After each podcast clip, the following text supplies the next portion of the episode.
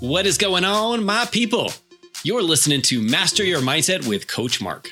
Now, I'm your host, Mark Hildebrand, and I'm a husband, a father, a master coach, a co creator of the Push Coach Certification School, and 19 year law enforcement officer from Seller, California, who struggle with giving all my time and energy to my professional life and having nothing left over to give my family or for myself. Now, through this process, I discovered I could excel in every area of my life if I was willing to master my mindset. So, this podcast is for ambitious, high performing leaders in business and career who want to create more in their life, but refuse to do so at the cost of the other important areas of their life, including their health and their family. If that's you, it's time to dive into today's episode. Thanks for spending this short time with me, but remember, you don't get better by consuming, you get better by acting. Let's go.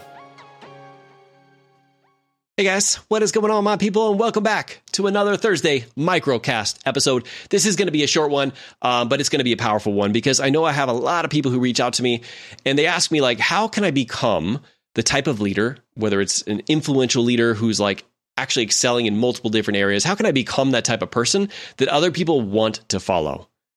And it's not because like we're coming from this place of we want to get people to take certain actions that we want them that we want them to take. It's coming from a place of like no i really want to serve people. I really want to help people. I really want them to get out of their own way. But i want to be that kind of leader that doesn't feel like i'm pushing them. It just feels like i really do believe in them. And because of that i can get them to take the actions that are in congruence with what they actually want to create. And they want to follow me and take those actions and they do that's why I wanted to put together today's short microcast. All right. Now, what most people do is when we are focused on like producing a result, whether we want to produce a result in our team, we want to produce a result in our life, we naturally gravitate towards what we specifically want. The things that we want to achieve, the things that we want to do when it comes to like our leadership position or what we want to achieve monetarily, what we want to look like in front of the command, whatever that is. And really, what we're doing is we focus too much attention on what we want instead of focusing on what other people want. Now, that gets like, if you continue to do this, it gets to people to feel like they're being rubbed the wrong way, right? It gets them to feel like, oh, he's only doing this or she's only doing this um, because it benefits them. But there's actually a different way to approach leadership. And it's something that I teach inside the Ideal Leader Blueprint. I'm going to go over some of the ideas really quick with you guys here today. But one of them, the first um, letter of the Ideal Leader Blueprint, I, is something I want to dive into a little bit deeper today because I really feel like it's the most important piece. It's the reason why in my acronym, IDEAL, I D E A L, the I is the first thing that I teach, all right? Now, real quick, just to give you an idea of what I mean by the ideal leader blueprint, is we have structure inside of our um, inside of our leadership course to become an influential leader, so you can develop the skills and confidence that you need to like really effectively lead others and to make the most impact and to create the most success not only for yourself but for your team. And how we do that is we really start to develop some skills, but really we will focus a lot of attention on the confidence and how we get started is we follow this ideal, I D E A L um, breakdown, all right? So I is identify what makes other people tick. So identify what makes other people tick. That's the one we're going to be spending some time in for you guys here today. Because here's the thing when it comes to um, other people's core values, what is near and dear to them, what they um, will be taking action in alignment with, if you don't know what makes people tick as the leader, it's very hard for you to find the connection between them taking actions that are in alignment with not only what they want to create, but also their values, and those actions that are in alignment with what the team wants to, to create and the team's values. And if you have that information, you can connect those dots for people. Because normally, when it, people are like focusing on their head voice, they get into like the lack, the scarcity, um, the fear mechanisms that are kind of like out there that prevent them from taking action.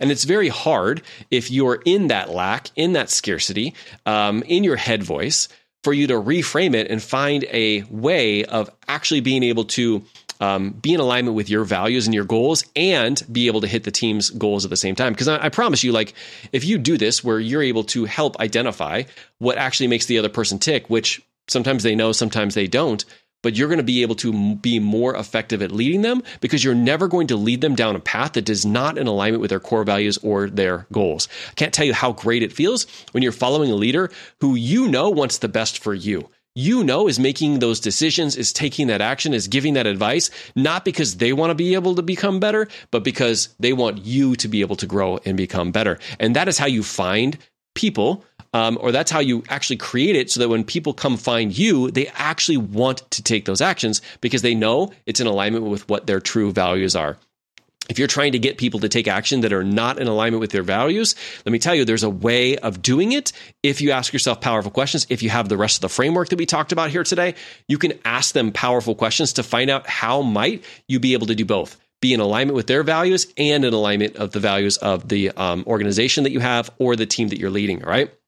Now, the rest of the ideal leader blueprint is defining goals, eliminating the unimportant because so many times people have un, like important stuff on their plate uh, or unimportant stuff on their plate. And as a leader if you can identify what those unimportant stuff is and actually take things off people's plates guys they want to follow you. If you're the kind of person that doesn't just give them 47 new things to do you're actually removing things from their plates um, A is attacking self sabotage. When you understand the philosophies that I teach in the Ideal Leader Blueprint about true coaching, really being able to help understand what holds people back and getting to the fundamental belief down there that is actually preventing them from taking those actions your team will be exponential and they will be able to, to create amazing results for themselves, but also create amazing results for the team. And then L is learning new leadership tactics. So that is something that once you learn the philosophies, you can actually go out and you can teach. Because I know for me personally, anytime that I want to learn something, I actually go out I do learn it and then I go out and I teach it as my next step, even before I feel totally comfortable with it, because the process of teaching it actually makes me learn it better. All right. So to wind this up, how in the world do you get to become the type of influential leader that other people's want to follow? Well, you focus on identifying what's really important and near and dear to them when it comes to their values, what they believe, and fundamentally, not even believe, it's like so deep and ingrained in them. It's just a natural part of life. Being able to identify where they are when it comes to that and realizing that you can lead them effectively to live within their values and live within the values and take the actions that benefits them and the team it's a total game changer when you can see that you can do that as a leader and other people will wait in line to follow. I want you to really think about this. Like who are those leaders that when they tell you they tell you to take action they give you some kind of training where you're like okay like this person they're doing this because they want the best for me and I want you to think about the influence that they have and how willing you are to take those actions, but also follow them. And, and when they give you some advice or direction, you're like, I'm doing that not because I, I believe that it's uh, something that I should do. I'm doing it because they believe it. And in reality, I know that they truly want what's best for me. When I think about the great leaders that I follow, I feel the same exact way.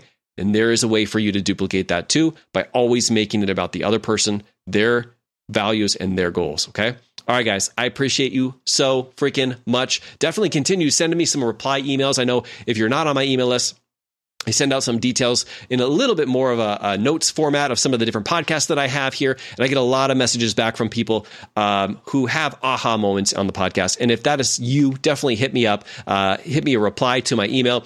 Um, that's the pretty much right now the only way that you can know for sure that you're communicating with me. Otherwise, my team, uh, Nice and Kurt, is out there rocking it. So um, I appreciate you guys so much for continuing to listen, and I look forward to seeing you next Monday. All right, all right, bye everybody.